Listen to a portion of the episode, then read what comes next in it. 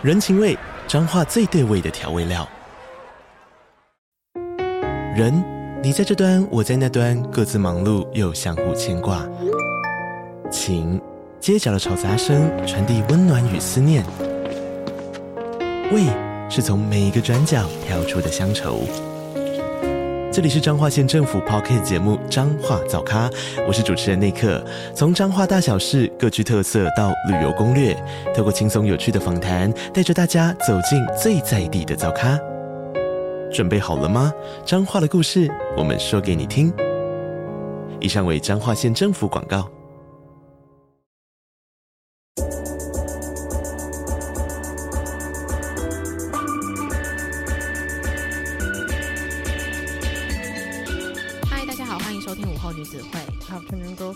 是雨杰，我是舒雨。我觉得有常常在听我们节目的人的话，应该有发现一件事情，就是我跟舒雨都是很常在网络上面的人，但是我们在网络上面的层面有点不一样。我自己的话，是我很常挂在 YouTube 或者是 TikTok，就是那种呃影音媒体平台上面，嗯，尽我所能的浪费时间。在上面看一些，就是我觉得诶、欸、可以让我有些启发，或者是单纯就是我觉得很很好笑的影片。嗯，那舒雨的话，我觉得他是花很多时间在社群上面。嗯，但那个社群是不只是他会透过社群平台去看刚刚提到的那种影音类型的内容之外，他还会透过社群跟大家互动。嗯，对，然后分享自己的生活嘛，所以今天就想要透过我们最常用的社群平台或是影音媒体平台，然后去看一下说我们平常在看的内容是不是符合我们认识的对方。嗯，所以在开始之前呢，就是想要问一下舒雨，那最近你在 YouTube 啊，或者是你在社群平台上面最常看到的议题或者是事情是什么？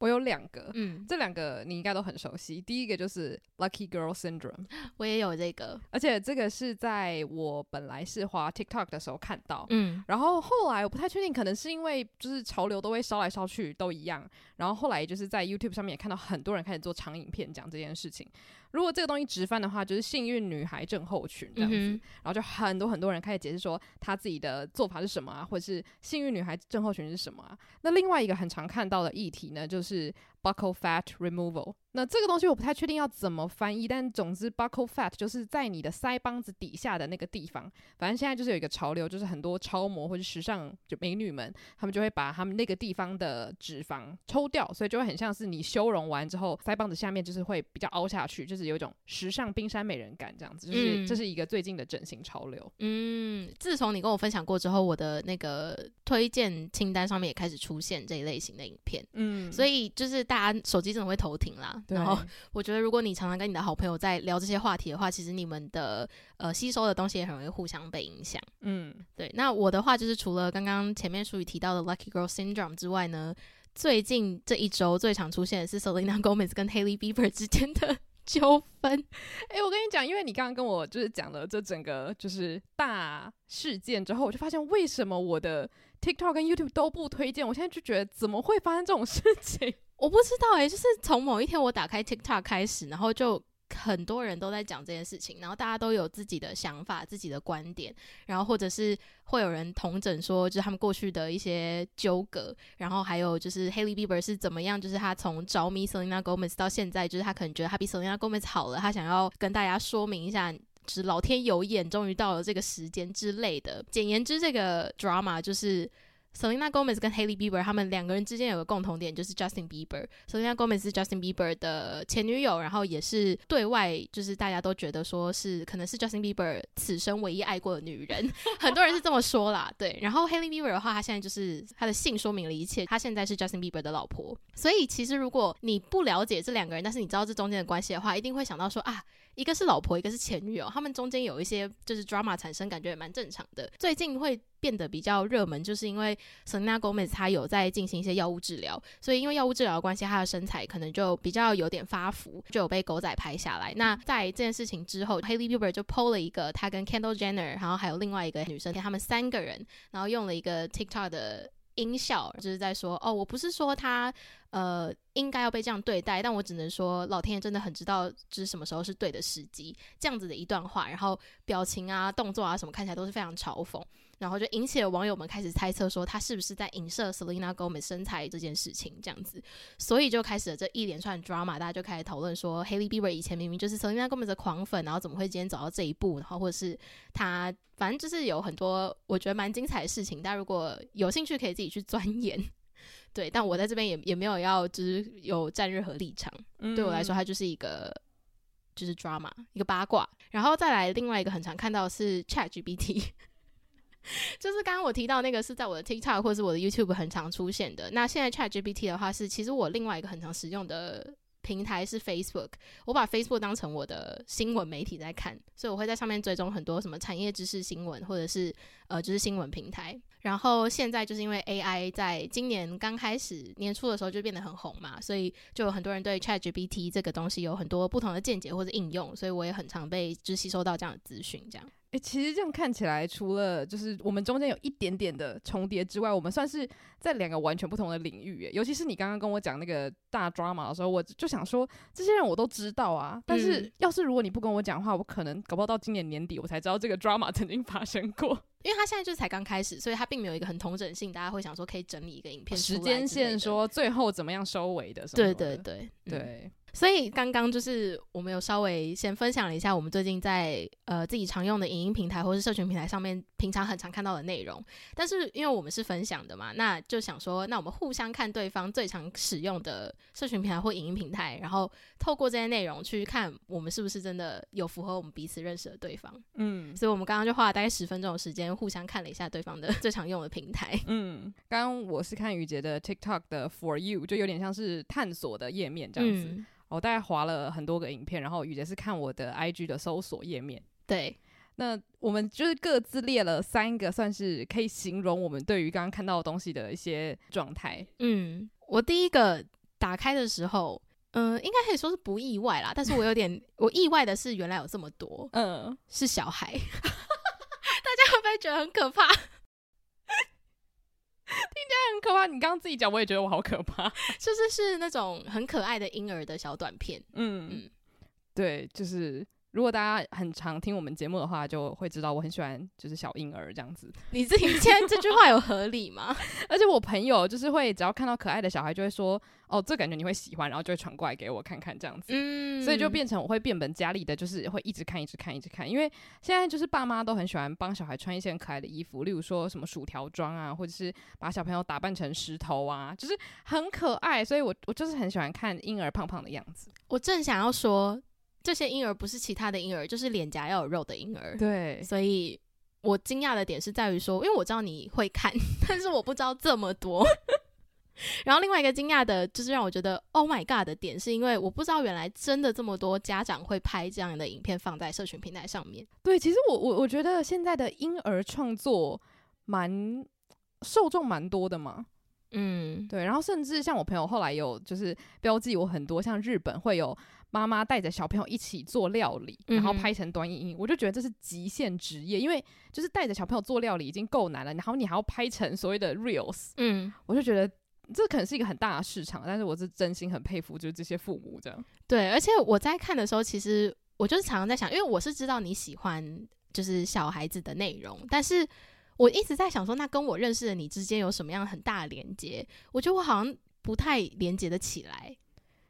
可是，如果我平常有在你面前表现出很喜欢小孩，听起来很变态。嗯、呃，我的意思是指，就是他并不是好像跟你的个性上有什么很大的连接。就譬如说，你很像小孩子，哦、又或者是你很喜欢照顾人，就是没有这些个性上的连接，会让我觉得哦，你是对于小孩子的内容是有兴趣的。嗯嗯。可是我如果是单纯我不认识你的情况下呢，我看到你的 For You page 上面都是这些可爱的小孩的话，我会想说，诶、欸，你是不是很想要有小孩？哦。嗯诶、欸，对，其实我觉得我真的蛮分裂，就是我是真的很喜欢小朋友，然后我只要在路边看到小朋友，我都会偷偷的跟他们就是挥手啊什么的。可是你说我是不是真的很想要立刻现在成为妈妈？我好像也觉得还好，嗯，就是我现在还是蛮享受在于看别人的小孩跟他们玩这样，听起来还是很可怕。我真的不是怪阿姨。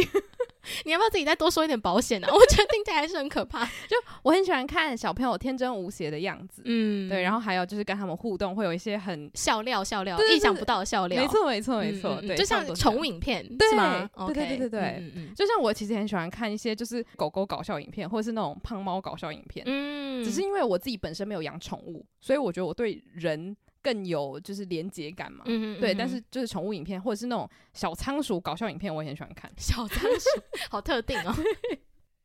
好，那接下来换我，嗯，我的第一个形容词叫做名人 hot tea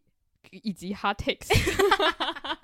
因为我觉得这两个要连在一起讲，因为我觉得这两个是分开的。就是如果是 hot tea 的话，就是纯粹是以报道形式，就是哦，大家照过来，现在就是小贾斯汀跟他就是什么前女友什么发生什么事情，然后就是有些人是会做这种同整性质的。对。但是我在滑他的 TikTok 的时候，我发现有很多人是直接针对一个事件去做心理分析。对。就是虽然这些东西你都一定要。很理解，就是说这这些都是猜测、臆测这样子。可是我觉得这些 hot takes 很好玩，是你不一定要真的很在乎这整个事件，而是这个事件你可能会想说，诶，为什么会发生这种事情？为什么就是前女友跟老婆明明完全没有交集，却可以闹出这整出？那 hot takes 他们可能就是会告诉你说，这种事件有可能是因为什么样子的心理状态这样子。那你当然是随便听听就好。可是我觉得这种 hot takes 是会让你。了解一些人运作的方式嘛？我就其实，在看的时候，我觉得很有趣，而且是不是有灵感？嗯，就是我就是很常看这类型的影片，然后就觉得说，哎、欸，我没有用这个角度想过事情，然后他让我用这样的角度去想一件我日常生活中发生过的事，嗯、然后我就有灵感，就会想要聊天。嗯，所以我自己是觉得 hot takes，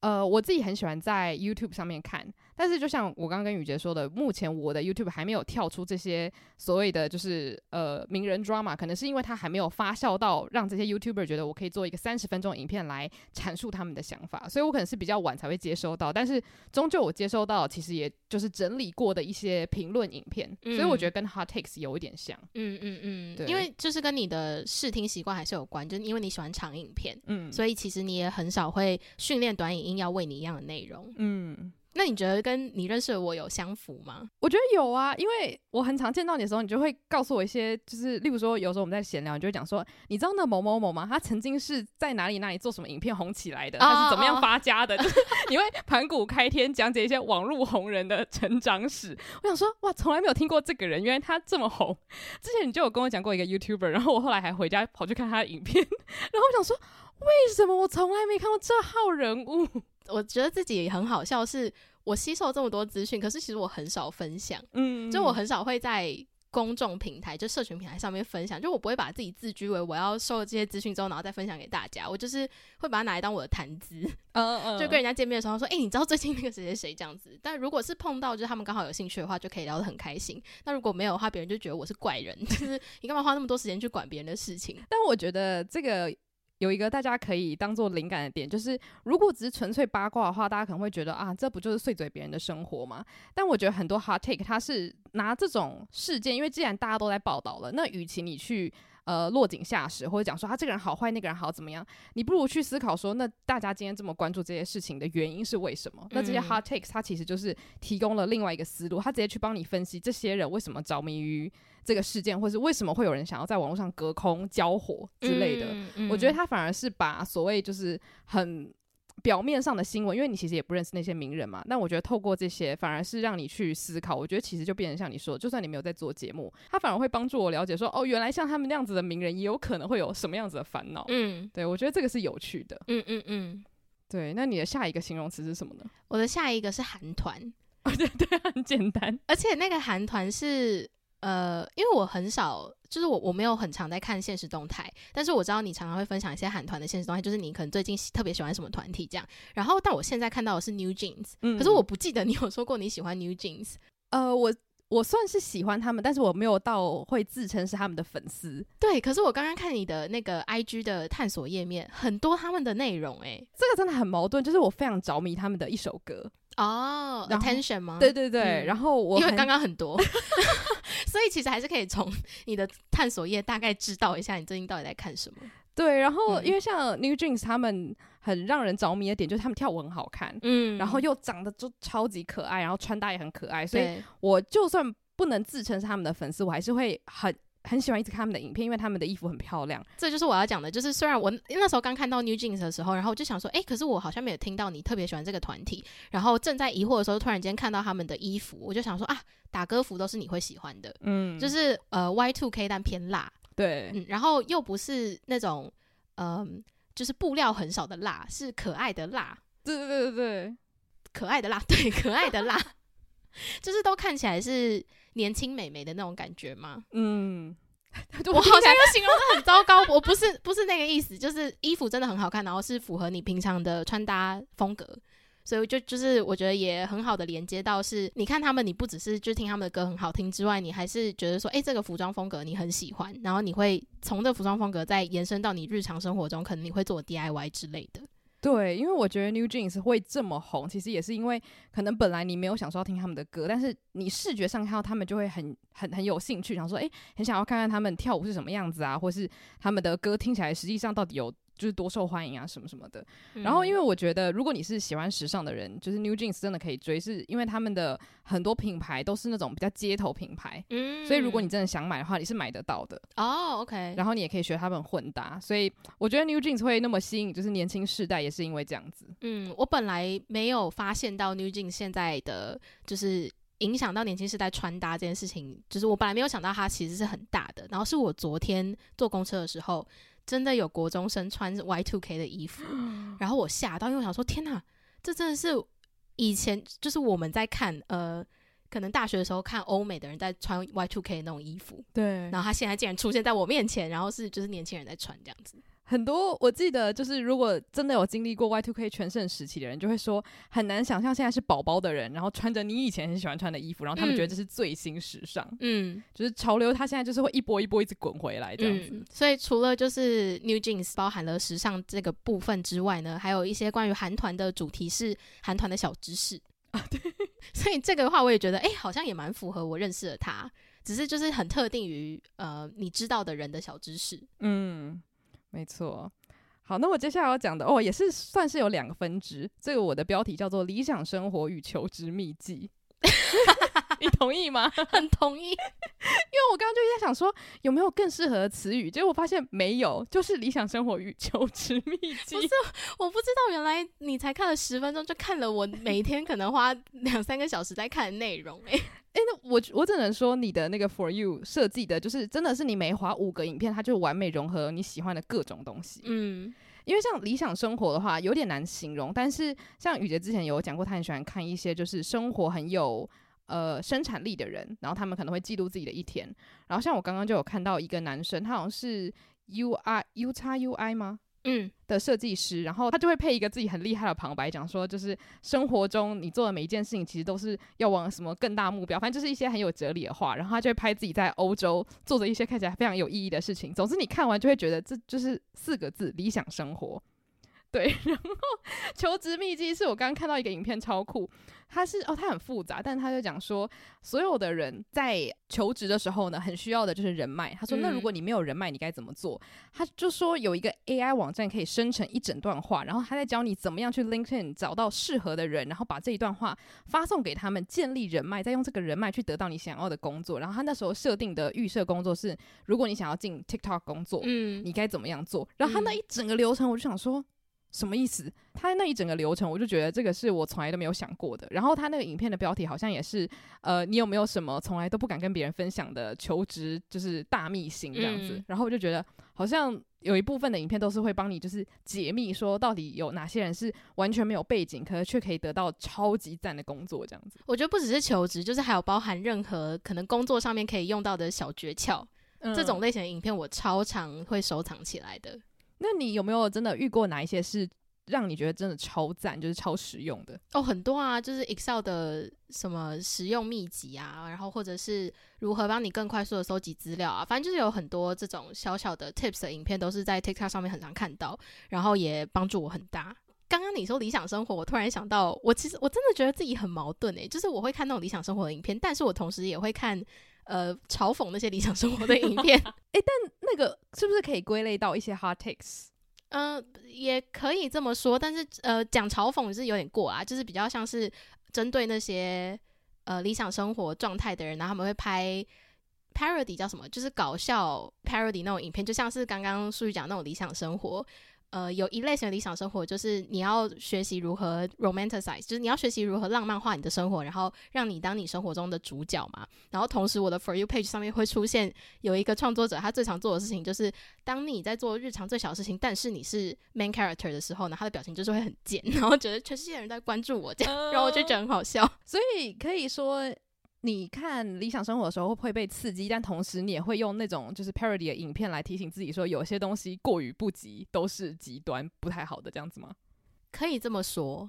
嗯，就是看理想生活那些是，呃，我大部分是在看说他们有没有做什么样的小习惯是我可以学习的，然后看那样的 parody 是要警告我说，但是那个理想生活也不是那么的理想，就是其实一定还有很多事情是我们在镜头之下没有看到的。诶、欸，那我要加码问一个，就因为这个东西我还没有研究，但是因为前阵子我们不是都一直被洗版，就是那个 Lucky Girl Syndrome，嗯，然后很多人都会教你怎么样，类似用脑神经科学的方式催眠自己，让你自己成为一个很幸运的人，就通常大家会以这个方式切入。嗯、但是最近我就看到一些 YouTube 频道的，就是经营者，他们就是会讲说，这个所谓的 Lucky Girl Syndrome 会不会是极度自恋的某一种呈现？嗯，但是我还没有点进去看说他们的 Hot Takes 到底是什么这样子。但你有没有看到一些创作者已经开始在反所谓的幸运女孩症候群，觉得这个就是潮流很怪这样子。我还没看到，可是我最近有在小小的想这件事情。其实书有提过这个短影片的算是缺点吗？就是他们会因为要在很短时间内抓住你的注意力，所以他们会讲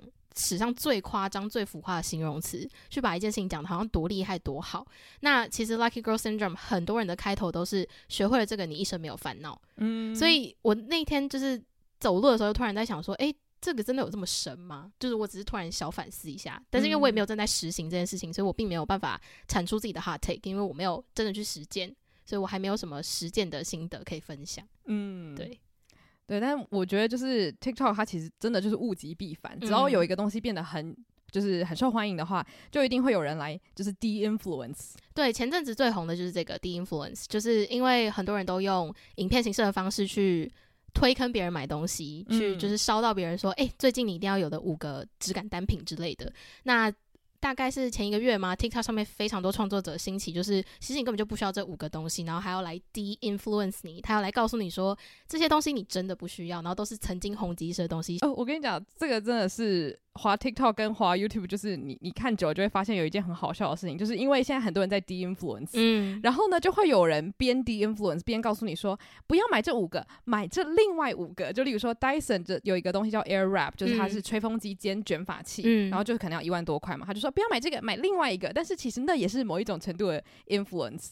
所以就会有人在做另外一些影片来讲说 de-influence 也是 influence，反正他们这就是一个。一个签一个，一个签一个，这样子。我其实觉得蛮乐见这样的事情，就是我觉得本来平台就是要让大家可以丢很多不同的意见上来，所以我猜这也是为什么我喜欢看 hot take，因为你刚刚讲到那个 the influence 的事情，然后我就有看到一些 hot take 是说，呃，很多。那个品牌方的行销就很担心，说 the influence 是大家现在要注意的事情，因为你开始要失去，就是透过这些小型的 KOL 去影响你的消费者购买决策这件事情了，所以大家要特别小心。但是那个人就说，但你有没有发现，其实 de-influence 它本质上还是在 influence 你。对，所以就是有非常多这样类型的 hot take 会一直让我的思考这样滚下去，滚下去这样。嗯，没错。想要定期收听更多书虫人生的精彩书单吗？想要定期吸收更多影剧人生的心得体悟吗？欢迎订阅我们跟 Mixer Box 合作推出的午后女子会赞助方案，每月提供一篇节目精选主题延伸文章，以及我们的每月书单影剧片单心得分享，外加每月 Bonus 书虫人生特辑，以及每两个月一次的英文闲聊单集。现在就去 Mixer Box 搜寻午后女子会 Afternoon Girls Club。订阅不同层级的方案，为你的生活提供更多休闲娱乐的新选择。好，那我继续讲最后一个我在你的 IG For You page 上面看到的东西。好，就是质感辣妹。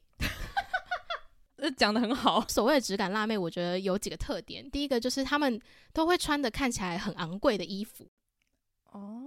就是会让我觉得哇，这个衣服的品质很好，它看起来一点都不像什么淘宝货这样子的感觉。然后再来一个，就是他们的滤镜都会有一种嗯法式优雅感，就不管她在什么地方，然后都会让我觉得哦，她就是身处在那个法国街头里面，然后过着就是很与世无争的生活，但是我又是这个世界女王的那种感觉。我觉得很好笑，是因为我其实没有想到我的我的探索有这么多质感辣妹、欸。我刚刚滑到有看到几个，但是没有前面两个多啦。不过就是有看到几个，哦、但的确，我觉得我现在还蛮喜欢追踪这些账号，主要也是因为我很喜欢透过这些所谓的质感辣妹来。呃，认识更多我喜欢的品牌，嗯，然后其实我觉得某种程度上面也有一点点像是理想生活的图片版，嗯嗯嗯，对，就是可能看到他们，如果我发现他们的穿搭的思路是我喜欢的，然后他们生活中感觉有很多不同的活动的话，我就会去追踪他们。像我最近可能就会追踪，就是他穿搭是特别喜欢混搭东西的人，然后通常这些人他们就是。也很会拍照，很会摄影，所以他们摄影出来的照片，当然就有一点过度浪漫化生活。但就我觉得，有的时候如果我看很多所谓的那种评论影片的话，我在 IG 上面反而就会喜欢看这种图片，很像是用。很像是用图片在说故事的这些账号这样子，嗯、虽然其实就真的是很容易让人看一看，可能就会反思自己的人生，觉得啊，怎么好像没有他们那么好。但我觉得这就是一种反制吧，就是既然 TikTok 跟 YouTube 都是比较在评论或在戳破粉红泡泡，那 IG 就是一个提供粉红泡泡的地方，这样子。而且我觉得我看到那些质感辣妹，他们都会让我觉得，呃，就是让我对他们的生活是很有向往。真的有像你讲的是，他们的照片不会让我觉得，哦，他们只是要秀漂亮的衣服，而是他们要秀的他们现在生活的状态。嗯，对，对我觉得。我现在好像有点在呃向往这件事情嘛，就是与其是得到一个什么东西，或者吃到一个什么东西，不如是说整个生活的氛围，你想要经营成什么样子？嗯，有点像其实我们之前在许愿，就是你想要许什么样的状态，而不是我要做到哪些事情来达成某一个目标。嗯，对。好，那你的最后一个，我也是用了一个很奇怪的字来总结，但是呢，这个标题就叫做 Fun Trivia，就是 因为。我觉得这这个雨伞下面有几个，第一个是影视相关的 trivia，就是可能是我刚刚我看到一个歌歌舞青春排练影片，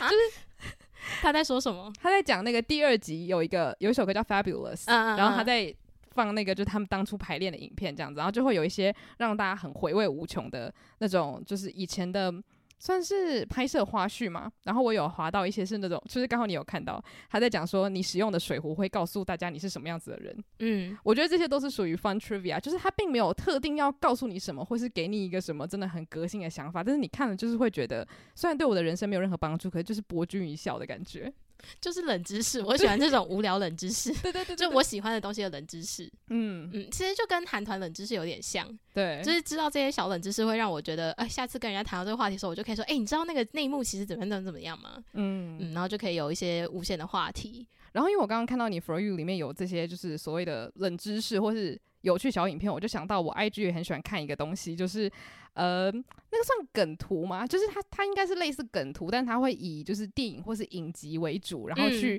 就是乱解读。嗯、我我刚刚有看到诶、欸，可是因为很少比例哦，对，因为我通常都是追踪一两个账号，然后就我就会常常会定期去看它有什么好笑的文章之类的。因为像我自己就是很喜欢有一个账号，它叫做 Spark Notes，然后它那个网站其实就是那种美国高中生或大学生，他们要段考之前就一定会上去看一些就是文章同整，例如说。呃，就是这本小说的几大重点，然后假如说你什么都没读的话，嗯、你至少读那个东西，你一定会考六十分左右这样子。嗯嗯，然后他那个网站虽然是有点像学习笔记，可是他们很会经营 IG，就例如说他们会截图，像是呃一些有名的美剧的剧照，然后讲说莎士比亚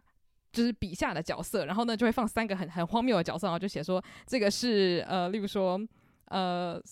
李尔王什么什么什么，反正就是他就会用这种美剧或是一些搞笑图片来阐述一些文学的概念，或是文学故事里面好笑的桥段，然后就超级喜欢。就是他这个有点，这不算冷知识，有点像是无用小梗图。嗯，其实就是梗图，对，嗯，也是另类 parody 啦。对对对对对，嗯，嗯，我很喜欢看这些东西，然后就会一直想要分享到就是 IG，就是叫大家去追踪这样子。嗯嗯嗯嗯，对。所以其实回归到就是这些东西到底有没有符合我所了解的你的话，我觉得蛮符合的。我现在有一个有趣的观察是，呃，我发现你在看的 For You 的东西会比较偏向你想要营造的风格，嗯，然后你看到我的 For You 的话，比较像是我平常在讲的内容。哦，对对对，因为我看了这三个关键字，除了小孩之外，我觉得其他两个你好像也很少会在聊天的时候提到。因为像韩团，你就会很特定是哦，你要知道这个人他同时也喜欢你有在关注的韩团，嗯，才比较容易会聊到嘛。然后质感辣妹的话是，如果这个跟你对话的人，他有讲到说，诶，你最近有看到什么风格，或者是你有没有推荐什么品牌，你才会就是建议。但小孩的话，是你之前有在看那个超人回来的时候，你会分享一下你在超人回来了看到的东西，嗯，对。但大部分还是属于就是比较外在，你会想要营造的风格，对，嗯。所以我觉得就变得我我吸收的东西其实分很开，就是像 YouTube 的话，主要都会是评论，然后加上一些灵性、心灵成长的东西。就是像我现在几乎不会在 YouTube 看任何所谓的什么潮流介绍，嗯，就其实那些影片应该还是会很有趣，但我觉得我现在变成好像就是分门别类。我如果是想要看外在的东西，我就想要用图片比较快速的看一看，受到刺激就好了。嗯嗯，对对对，对啊，所以其实。如果是你聊天的内容的话，我觉得你看的 YouTube 应该我会比较常看到，嗯。嗯，但就变成这跟平台的特性还是有关系，对，就是因为我平常没有在用 IG，所以我的 IG 也没有那么像是淑宇刚刚讲的那种心情版面、心情版面 Mood Board，就是灵感版面比较少这样的内容，但是呃，影音平台的话，他们能够带给我刺激，就是让我去思考，嗯，嗯，所以。如果我今天看的是书宇的 YouTube 的话，应该也会看到很多是刺激你思考的东西。嗯，嗯，然后我觉得我们现在在看的，不管是影音平台或者是 IG 平台，好了，真的我们都好像是在搜集对自己的个性层面或者是外在想要呈现的风格层面的这么多这么多的灵感来源。然后最终你还是要有一个地方可以统整。嗯，有一个地方统整之后，然后你可能会呃，就是产出自己心里面觉得哦。这个风格，或是我现在在思考这件事情，是很符合我想要慢慢朝向的那个方向，这样子。所以我们在互相聊天的时候，或是你在上网浏览、吸收这些资讯的时候，我们究竟是在寻求认可，还是寻求挑战呢？嗯，我觉我觉得这个就跟刚刚我们讲的。还蛮类似的，就是分很开。嗯，例如说我在 IG 上面看东西的话，我主要就是一直去看我喜欢的东西，我去追踪我喜欢的人，甚至我会定期的去看看有没有哪一些人他已经不符合我现在喜欢的审美了，那我可能就会不追踪这样子。我不会想说我要去追踪一些挑战我就是呃审美观的东西，然后来刺激我。但是如果是 TikTok 或者是 YouTube 的话，我就比较可以接受，会有一些人讲说啊，就是 hot takes，或者是我现在我现在就是要来反驳，呃，现在网上很多人在讲的所所谓的什么什么运动之类的，我就觉得这好像是有点回归到我在审美方面，我不喜欢人家挑战我，嗯，可是我在思考方面，我会觉得哦，我一定有不足，所以别人可以挑战我，或是就算不舒服，我还是会欣然接受。哦，就是你的想法其实跟我的大相径庭这样子。那你觉得是因为在审美方面，你已经建立起相对比较完整的价值观的关系吗？我觉得有可能，一方面我是这样认为，然后另外一方面我也觉得审美是一个太主观的东西了。嗯，所以既然很主观，那别人就不能说我是对或错。嗯哼。所以像那种如果我看到有些人他会有很强烈的觉得什么东西就是好，什么东西就是不好看的话，我就会立刻不想追踪。因为我会觉得说，我是那种蛮容易被人家影响，就尤其是如果有人，呃。想法很强烈的话，我会突然觉得说，哈，真的吗？是这样子吗？那我就会尽量不要让自己陷入这样的情况。所以，像我自己私心就很不喜欢别人去同整说什么，呃，女生最不行的穿搭前十名，我就会觉得说，你凭什么说这最不行啊？就除非你的明目标很明确，就是如果你想要被异性喜欢，那这十种你不能穿。我就觉得，那喜欢就喜欢，不喜欢就不喜欢，就是有这个需求人自己会去看。但我像像我自己的话，我就会特别去就是回避这样子的内容。嗯，但如果今天他是讲说实践。你可能有思考误区的事情，那我可能就会欣然点下去，想说，哎，那我来看看我有什么盲区好了，这样子。嗯，对。那你呢？我的话，我刚刚仔细思考一下，我觉得我的影音平台是属于我想要寻找认同的地方，就包含一些 hard takes 也是，就是因为我喜欢接受这些刺激，去让我感到认同说，说哦，我有在思考。就是这是比较不一样的地方，但是我的 Facebook 我就是想要寻求挑战的地方，所以我就会去追踪同温层以外的人，然后想要看看他们对某些事情的想法。你不会就是血压很高吗？我就会截图，然后传给同温层朋友说：“竟然有人这样想哎、欸！” 我想问，就是你有没有本来是追踪，你觉得你可能会呃想要看到反面的意见，就我看一看，反而觉得就是哎、居然让你可能反思自己说啊，原来我的想法可能有一些盲区，我可以就是稍微扩大我世界观之类的。我觉得多少一定会有诶、就是我在追踪一个人前，我其实没有去预设他到底会不会跟我是站在同一国的。就我可能呃追踪一个假设某企业老板好了，然后我追踪他只是因为我对他企业的经营模式很有兴趣，然后我也想要知道他如何看待就是一些市场的趋势之类的。但他如果针对某一个市场趋势跟我同温层吸收到的呃观点是很不一样的话，其实。常常我就会想说，哎、原来站在不一样位置，大家真的会用不一不一样的眼光去看事情。那我其实有很多时候会不太同意。那我不太同意的时候，我就可以跟我朋友讨论一下说，说这个不同意的点是什么？为什么会让我们觉得这么不舒服？那我们有需要去注意说，这个让我们不舒服的点，其实就是我们需要去改变的地方吗？我们是不是要因为社会就是这样子运作而去跟这件事情做妥协？还是我们可以保有我们的思想，然后觉得？就是我们应该要一起努力，把社会朝向我们觉得好的地方前进。嗯，我觉得现在讲这个有点太深。就是虽然我很我的日常生活很常在做这类型的事情，但是我其实也没有真的很身体力行在于我要去改变什么。对，所以这个是我比较不足的地方。但就是你会去看这样子，让自己去暴露在这些资讯底下。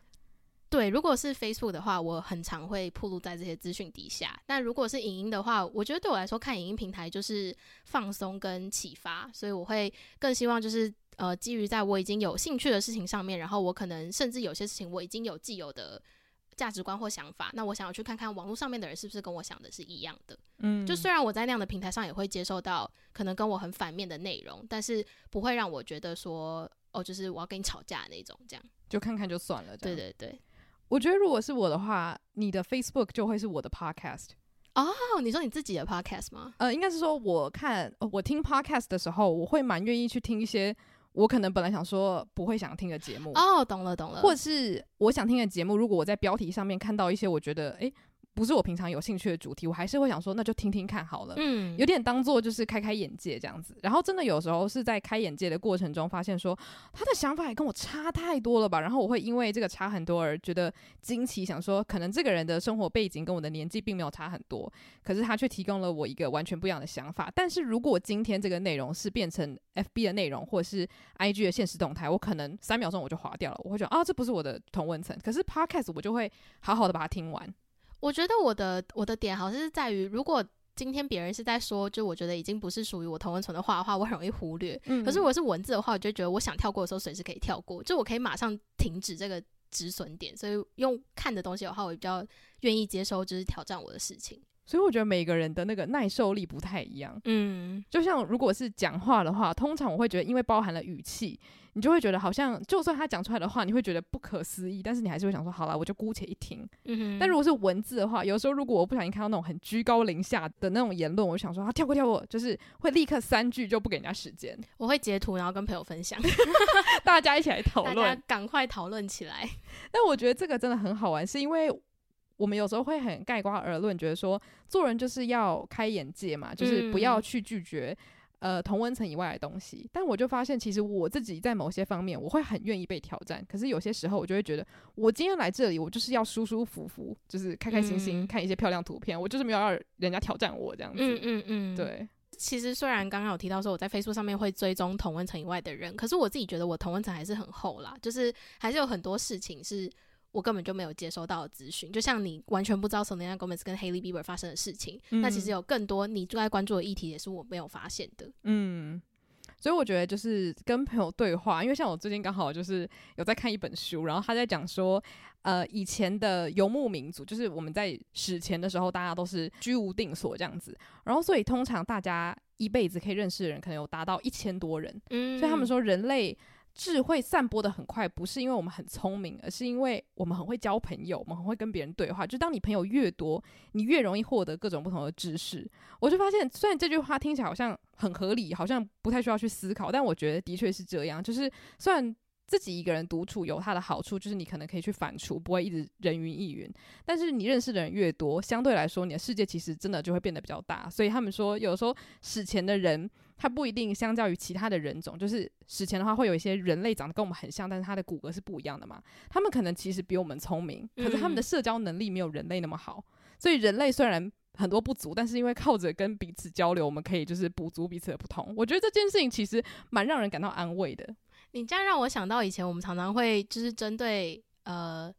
教导者都会说哦，他很聪明，可是他不太会教学。嗯，然后或者是他很会教学，可是他可能知识没有那么广。没那么深，就是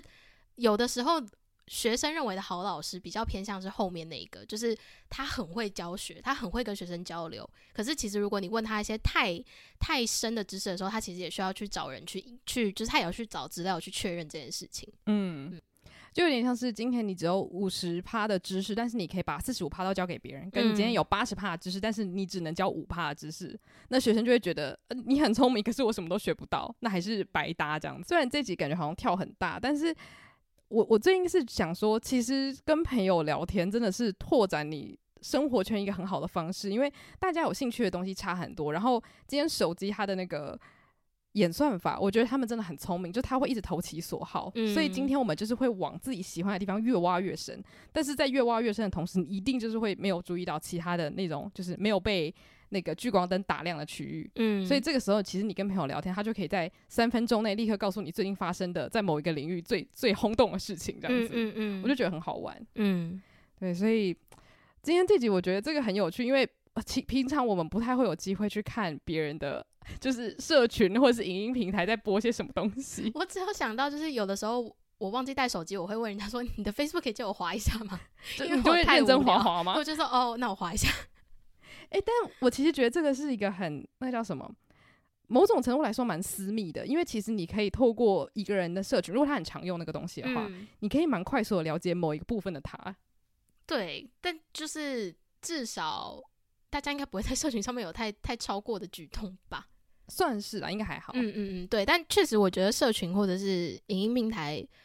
应该是说现在科技太发达到我们一直都是单向在接受资讯的人，所以我们会很常就是在自只有自己的空间，然后很快乐去吸收这些资讯。所以当别人就真的对你吸收这些资讯有兴趣的时候，你其实是会很害羞的。嗯，嗯，